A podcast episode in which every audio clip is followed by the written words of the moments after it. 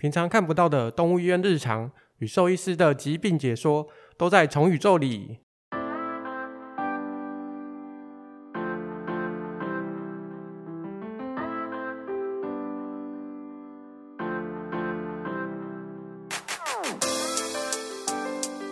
嗨，大家好，我是主持人麦卡，欢迎回来宠宇宙。我们今天请到我们之前第一集就来过的特别来宾。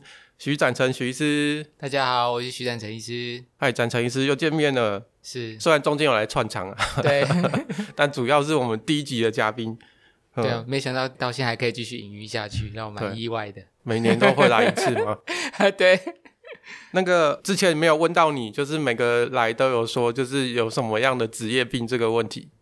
有。怎么样的职业病？跟大家分享一下。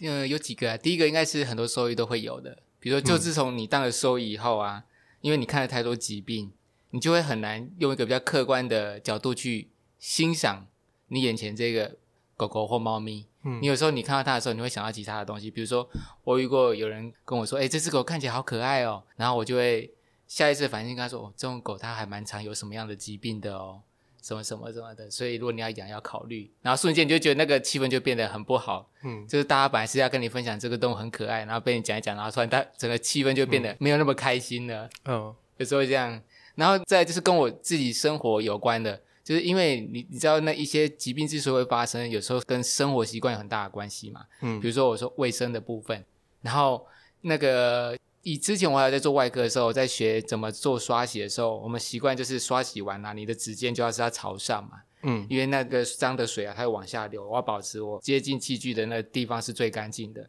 对。然后这个延伸到我的生活，就是比如说我习惯我洗完那个筷子啊，洗完那个汤匙，我就要让会靠近我嘴巴那个地方是要让它最上面，就是把它反、嗯、反过来这样。但是我太太就不懂，她就习惯就是尖端就是在朝下，嗯，但是我就把它反过来，嗯，我觉得这样会比较干净，这样不会吵架吗？不会啦，反正他你要用你的，我就用我的嘛。哦，这没有自己的筷子吗？对，只是他一开始不懂，他说你为什么要这样放？我就说，嗯、我就解释给他听，说我们之前会这样做，嗯，我觉得这样比较干净。我们这样这样，我们家没有这个问题，哦是啊，因为碗都是我洗的，是。我爱怎么放就怎么放，也也是啊，我大部分也是我洗的啦。对，只是在偶偶尔还是会有这种状况啊。不过没关系，那是小事，OK 的。大概就是这些。我推推荐你用洗碗机，每个人都这样讲啊。可洗碗机也要有空间呐，你看那个那个不是也要改造吗？我有想过哎，我我买的是那个桌上型的哦，我再买一个架子给它放在水槽旁边。哦，哎，这样我可以考虑，我再去了解一下。但我的那个那个很小哦，那个好像就是两人份那种。哦，对，OK OK，嗯，但是那个不过，一万元以内，我你可以试试看，那这样可以考虑诶，嗯，对，只要不会很大的话是可以考虑，对，用过就回不去。了，你可能会想要改装自己家里买大台一点，因为小台有时候虽然只有两个人，但是两餐加起来，因为懒得洗，想说有洗碗机，有时候塞不进去，要洗两次。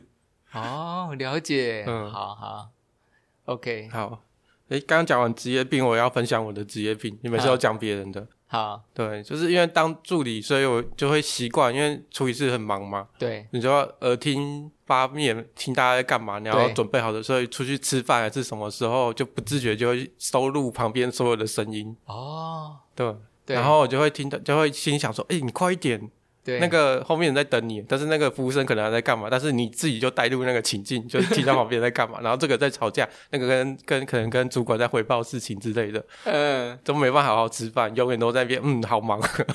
我觉得这个感觉很像那些什么超级英雄的那个桥段呢，就是你可以听到很多，就是可能跟你没有关系的声音，然后去做出反应呢。不过我觉得这也是好事啦，嗯、因为这个这也是很重要的生活技能，我觉得。嗯有你们应该高阶助理都会有这个技能，对呀、啊，不自觉就听到旁边在干嘛，自己要干嘛。对对对。对，嗯，好，展成医师今天出门的时候觉得冷吗？还蛮凉的，不过我在来之前呢、啊，嗯、因为我早上有先去运动，然后运动完后就觉得蛮热的，嗯，对，然后我去运动之前我是有穿外套，然后运动完以后呢就觉得很热，然后就没有穿外套，那就只穿个短袖的 T 恤，然后就骑摩托车，嗯、然后那时候我瞬间我就觉得。超奇怪，因为大家全班把附近人都穿的 厚外套，只有我穿短袖，嗯，然后后来骑到一半就觉得很不好意思，然后开始又吹风吹久了，开始就觉得又真的蛮冷，然后又不好意思停下来要穿外套，我就想因为被笑，嗯、我就这样跟着回家这样子。嗯，对，不是这几天真的是蛮凉的。对，温差变化比较大。对，嗯，像这种时候，就是像冷都可以，就是自己穿衣服嘛，对啊、穿外套，就算没有外套，机车里面还有雨衣可以拿出来用。没错，嗯，雨衣超保暖的。对，但是如果是动物在这种天气下，它因为它们毛是没办法脱的嘛。对啊，我们如果假设我像我家的猫是短毛猫，虽然它的毛很密，但是我们如何去知道说它到底会不会冷？嗯、好。其实有几点可以观察啦，就像以我们来讲，如果我们会冷的时候，我们会想怎么、嗯、怎么办？除了穿衣服以外，我们的一些生活举动一定会做一些调整嘛。嗯，比如说我们可能会习惯把手就放在前面啊，抱着自己的胸口啊，尽量把身体缩小啊。嗯，然后或者你会搓自己的手啊，甚至有时候我们会身体会有一些颤抖的动作嘛，这是过程中都是为了保持减少体温的散失，然后产生热量嘛。嗯其实动物也是一样的，所以如果它会冷的话，你会看到，比如说它在休息的状态的时候，它会尽量把自己身体缩小，然后把那个体毛相对比较稀疏的地方把它藏起来，比如它把肚子缩起来，嗯、然后当然它真的很冷的时候，它会发抖，只有这样子来提高温度嘛，所以你会看到它会颤抖，然后。动物的本能当然就是会想要找一个舒适的地方休息，所以它可能会尽量去躲在一个比较温暖的地方。比如说像有些人就会说什么，只要家里就是电暖炉开啦，或者是那个电脑一开啦，猫、嗯、就会趴在主机上啦，趴在那个电暖机前面，就是它会自己找温暖的地方待。就是所以如果你你看到它有这些行为的时候，就代表说哦，它可能现在这个环境对它来讲是比较冷的。嗯，那它它们也会有那种那个手脚冰冷的情况吗？也会啊，只是说，就是我们人要要去感觉动物手脚冰冷这件事会有困难，因为他们本来他们的体温就会比我们高。嗯，通常我们在在医院我们量体温的时候，大部分的狗狗、猫猫，它们体温都会在三十八度以上。嗯，低一点的可能也有三十七啊，但是大部分都是三十八，甚至更高。尤尤其是猫，有时候它猫的体温可以到三十九以上。对，所以如果它今天真的手脚有有稍微冷一点，但是因为它体温比我们高，你去摸，你可能不一定摸得出来。除非你平常都很常在摸它的脚，然后 也许它今天真的那个，因为天气很冷，它的那个脚的温度有下降，你可能才能感受出来它的差异。但是如果你平常没有这样做的话，你今天突然去摸它的脚，你可能还是会觉得它是软和的。嗯，那换句话说，如果你今天突然摸到一只猫或只狗的体温非常冰，手脚非常冰冷，然后它精神又看起来不是很好，那通常都暗示你它有个很严重的问题，要赶快带去医院。因为我们在医院的时候，如果遇到一只动物来，它真的被我们检查到它有低体温，特别是猫，那个通常都是一个很严重的疾病的一个不好预后的指标，就是低体温。对，但是在家里，大部分你很难去用手去摸到说这只狗狗、猫猫体温过低这种问题。嗯，那长毛跟短毛真的有就是保温上的差别吗？嗯，那个基本上应该是还是有啦，不，因为你你你去看那个，特别是生长在寒带的。一些犬种啊，它们毛发很少，就是比较短的，它、嗯、们都还是很长的，而且很厚。它们的那个那个毛发甚至还有分，就是好几层嘛。对，然后但是在比较偏热带的狗狗，它们的毛你很少看到，就是它是比较长的，大部分都是比较短的，比较粗硬的，所以基本上还是有差别的。嗯。那那基本上，如果它有这种差别，然后是又跟着它的生活的环境有所分别，长出来这样的皮毛，就代表说它就是这个东西就是有它的保暖的作用，它才会演化成这个样子。嗯，对。那我想要问，那个柴犬虽然看起来毛比较短，可是它们是那种好几层的。是的，是的。那它们是会怕冷的吗？怕冷哦，应该是不会哦，它们不会怕冷，因为、嗯。那个，如果我们有看那个日本的那个电视节目啊，嗯，你有时候你会看到，就是他们说拍到柴犬嘛，其实他们很多时候那个柴犬也没穿衣服，嗯、然后在那个雪地里面跑跑去，很开心。然后举我我我自己跟事主互动的例子啊，我有之前就遇到那事主，就天气开始转冷的时候，他就告诉我，哇，这太棒了，这种天气开始变冷了，他发现他家里的那个柴犬呢，现在最近好开心，然后在跑来跑去。嗯，那、啊、夏天的时候，他反而比较没有活力，太热了。对对对。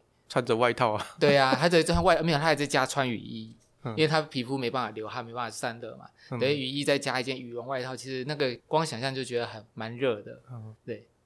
所以像有一些短毛也不见得是会怕冷的。对啊，那个像那个美国啊，美国他们的那个纬纬度比较高的地方，应该就比台湾高的地方，我相信那个气温应该也是比台湾还低啦。但是你看他们那个，他们的狗也很少在穿衣服啊，就是我们看到那个电视啊，或是看到那个网络上一些照片，国外的那些拉布拉多啊，一些大型犬那种短毛的，他们好像也没有在穿衣服，嗯，所以是在雪地里跑，顶多偶尔加一个薄薄的，就是那个。那个 T 恤就这样子而已，嗯，对，所以我觉得他们可能没有我们人类想象中的那么怕冷啊。但是，嗯、但是如果真的环境温度太低，应该也是会让他们不舒服的。嗯，对，所以我我不会觉得说就是那个不能够去帮他做一些保暖的动作。如果他真的是有需要，你有观察到我们前面讲的，就是他有出现就是寒冷的一些行为，比如说他会颤抖啊，嗯、把身体缩小啊，然后找温暖的地方躲藏啊。那我觉得你帮他做那个保暖是合理的。嗯，好，那有什么方式可以帮他？像我们常见的是穿衣服嘛？是，对，还有什么？嗯，穿衣服，穿衣服这当然是一个最简单直接，而且又有趣的方法嘛。因为你穿衣服，你可以改变它的造型啊，其实也蛮好玩的。恐龙装。对啊，我之我之前我自己养狗的时候，我也会去买衣服，因为其实除了保暖以外，还有一个目的是觉得真的很有趣，很好玩呐。对，然后那个。除了就是穿衣服外，还有围围巾啊，也是可以的啊。假如围围巾，就是我分享一些我们跟一些同行啊，还有一些事主分享给我们的那个一些讯息啊。他他们就是有观察到，就是有些狗狗，他们如果有咳嗽的问题的时候，他们特别是在天气冷的时候，如果他有这种咳嗽问题会变严重，这时候如果帮他做颈部保养的话，好像可以降低他咳嗽的频率。但是这个目前没有什么科学方法证实说这个是真的有什么效果，但是就。我们观察到好像是有这种效果的，对，所以围围巾也是可以啦。然后，但还有就是很重要，就是你可以改变环境中的温度嘛。现在家里很多人的冷气机，它不是只有冷气的功能，它有可以有暖气的功能。啊，当然还有些人会去买那个暖暖炉啊，嗯，电炉啊，那个我觉得都是可以的，嗯，对。但是就是有一些使用上要安全地方要注意，嗯，那个暖炉、电炉啊，网络上很很常可以看到那个猫。是会围在那个暖炉前面。对对对，我记得好像要查什么关键字，可以查到那个猫那个胡须被烫卷。哦，对，那个还蛮有趣的。对对对、嗯、对，所以要很小心。对，那如果我们要使用这个东西的话，有什么可以比较安全的方式来使用它？当然，首先就是你要对你使用那个电器要所了解嘛，它每个。嗯他们有使用说明，说什么怎么样合理使用，它是安全的，电器要怎么摆放啊，然后不要离什么东西太近啊，要怎样怎样。那除此之外呢，就是你要看一下你的动物的状态。如果假设它今天是一个可以自由活动的动物，那我觉得这个相对这这类东西使用稍微比较安全。嗯、那如果它是那种比如说有些瘫痪的，嗯，瘫痪的狗狗，然后它甚至连翻身都有困难，都需要人家帮它翻的啊，不一定是狗，猫也是一样。嗯、那你在使用这些产品的时候就要非常的小心，因为因为它就算它真的觉得很热，然后皮肤快烫伤了，但是因为它没办法移动，嗯，所以它也没有办法就是做出保护自己的行为嘛，所以它有可能就会烫伤，嗯，然后最常见的就是那种电毯，因为大部分我们使用电毯，我们就是会想要把动物放在上面嘛，嗯，然后它如果又没办法移动，然后你那个电毯的温度它就是一直保持在一个恒温，那如果你温度又调的比较高，那烫伤是很容易出现的，甚至你不用调很高，你只是觉得说这个温度只是你摸起来是有点温暖的温度，一点都不烫，但是它有可能会造造成低温的烫伤，这个有时候我们也会遇到。嗯，对，所以然后还有就是那种光照式的那种热源啊，一样的，就是你它如果没办法移动身体的话，你可能就不适合对着它的身体照。你可能是照着它的那个休息的地方的周围这样子，保持那个地方比较温暖就好了啊，不然就是最安全的就是调整环境中的温度嘛，你用空温调把那温度调高，嗯，这样子没有所谓定点热源对着它照，或者是跟它皮肤有任何接触，嗯，这是最安全的。嗯，所以电暖器也是要买那种就是可以让整个环境温度上升那种。对啊，就是你就不用直接特别照在它身上，或是贴在它身上，我觉得这个相对会比较安全一点。嗯所以那种卤素灯这种东西就比较不适合用在保暖上面。对，就是你要用可以，就是可是它是没有办法自己移动、改变它自己的休息位置的，那你就不要就是一直对着它一直照，你可能就是照在，比如说它如果是它有笼子，你就照在笼子的某一角，然后那、嗯、然后离它有点距离，这样就可以了。嗯，那我想问一下，刚刚我说就是可以帮我们穿衣服吗？穿衣服可以啊。啊，穿衣服的话，因为衣服其实还蛮多种种类，就是呃，穿衣服的话有什么要注意的地方吗？好，首先就是那个我们要先了解那个狗狗、猫猫的行为，然后我们先讲猫猫，大家比较清楚，就是它会理毛，它会整理自己的毛发嘛，嗯、所以你把衣服穿起来后，它怎么理毛？它没办法理毛，嗯、对不对？但是不代表说你就不能帮它穿衣服，所以这里讲了一个重点，就是你就不能一直穿着，嗯、我们还是要脱掉嘛。那脱掉以后呢？那如果它没有办法好好去理毛，那你就是要代替它把那个毛给梳好，嗯、不然这样久了那个皮肤会出问题嘛。因为它想要理毛，就是它这个行为是有助于它皮肤的，嗯，它这样做的话，它才不会衍生其他的皮肤问题。但是因为我们今天穿的衣服，它没办法做这个动作。嗯那如果我不想要让它因为这样发生皮肤的问题，那我就是要帮它梳毛，或者是就是衣服就不要一直穿着，对啊。但还有个重点就是衣服也要换洗啊，特别是如果你的狗狗猫本身有皮肤病，那它的皮屑啊，它的那个脱落的毛发上面都会有一些细菌啊，或者是霉菌在上附着啊。你穿的衣服它就等于是粘在那衣服上嘛，那衣服如果又没有清洁的话，就是反复的就是接触感染它的皮肤，嗯，对。然后还有就是一些材质的问题啦，像有些材质如果比较不好，它可能会脱色啊，它可能会沾染在它的皮肤上啊。还有就是有些动物它可能对一些塑胶制品它会过敏，嗯，所以就是你如果今天穿上用了这些任何的衣服或者是甚至饰品也是一样，用了这些以后发现它开始皮肤会瘙痒啊，或者它会一直特别去舔咬跟那个衣服接触的一些区块的皮肤，那你可能就要思考一下是不是这个东西不是很适合它。啊，如果你反复测试几次，它都有这种问题的话，那你可能考虑要换别的材质的衣服或是饰品。嗯嗯，所以穿衣服其实还蛮多东西要注意的。对啊，对啊，就是跟我们人买衣服也是一样的，嗯、除了就是好看以外，你可能也会希望穿起来是舒服的嘛，穿起来不要皮肤还被痒这边抓，那就不太适合了、嗯。对，那像这种冬天的情况下，就会不会有什么就是特别容易好发的疾病？你是说天气这么冷？嗯特别容易好发的疾病，其实就我们那个工作上所比较常遇到的，嗯，我们先讲猫好了。好，最常见的就是泌尿道的问题。嗯，其实也不只是只有变冷啊，只要突突然那种气候比较大的改变的时候，他们泌尿道问题就蛮蛮常发生的。然后最严重就是尿不出来嘛，然后比较常发生在公猫，中年的公猫。然后如果体型又比较胖的话，这个机会又更高。嗯，然后还有就是一些呼吸道的疾病，然后。那个还有心血管的疾病，不过这个只是主观上来讲啦。像我们刚才不是在开始要录这节目之前，我们还调了一下我们那个医院的系统，然后统计每个月这些疾病的好发的频率。就后来其实也发现，我们主观上认为天气冷，那个心血管的疾病就会比较多，好像也没有多到很夸张。我说多很夸张，就是比如说是夏天的两倍、三倍这种量也没有，大概只多一些而已。对。但是就我们临床工作的时候，好像是在这样的季节的时候，某些疾病会比较容易被你看到。嗯，那所以就是我们刚刚所提到那些保暖啊，就是要注意它会不会冷，这些比较可以帮助它不会有这样的状况出现。如果你是说针对那个心血管疾病或者呼吸道疾病的话，我相信会有一定程度的帮助。就像我刚才讲，就是那个有些狗它如果咳嗽的问题啊，嗯。它喂闻机以后做好颈部的保养或身体的保养，好像可以降低它咳嗽的频率啦。那、嗯、但是如果你说做保养，对于我们刚才提到说猫咪尿不出来这件事情，可能就没有什么太大的帮助了。嗯，因为他们那个有时候是因为紧迫压力的关系，还有就是可能因为环境温度低嘛，温度低以后它流失水分少、嗯、啊，因为这样它就是水又喝得更少。嗯，然后再加上可能天气冷啊，大部分猫咪就窝着不想动，可能连去上厕所，它有时候它都觉得懒。